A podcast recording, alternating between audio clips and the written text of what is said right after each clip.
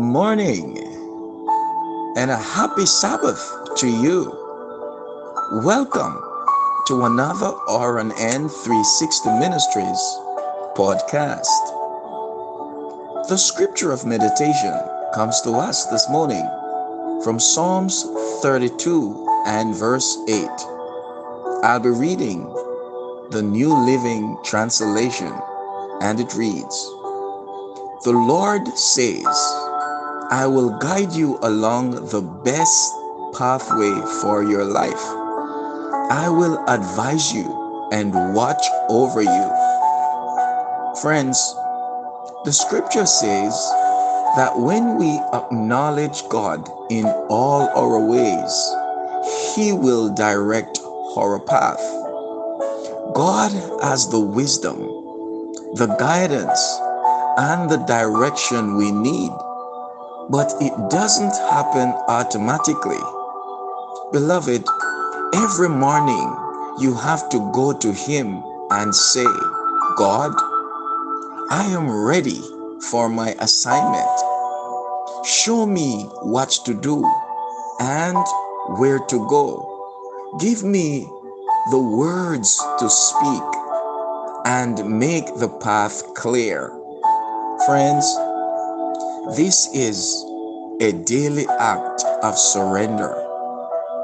You know, too often we make our plans without consulting God, and then we ask Him to bless them. We wonder why it's a struggle. Beloved, the right way is to ask God first. God, is this what you want me to do? Should I start this project? Should I take this trip? Should I make this purchase? Friends, if you feel at peace about the decision, then go ahead. But if not, hold it off. God knows what's best for you. He will not only keep you on the right path today, but He will keep you from making major mistakes. Let us pray. Father, thank you for the promise that you will guide me along the best pathways for my life.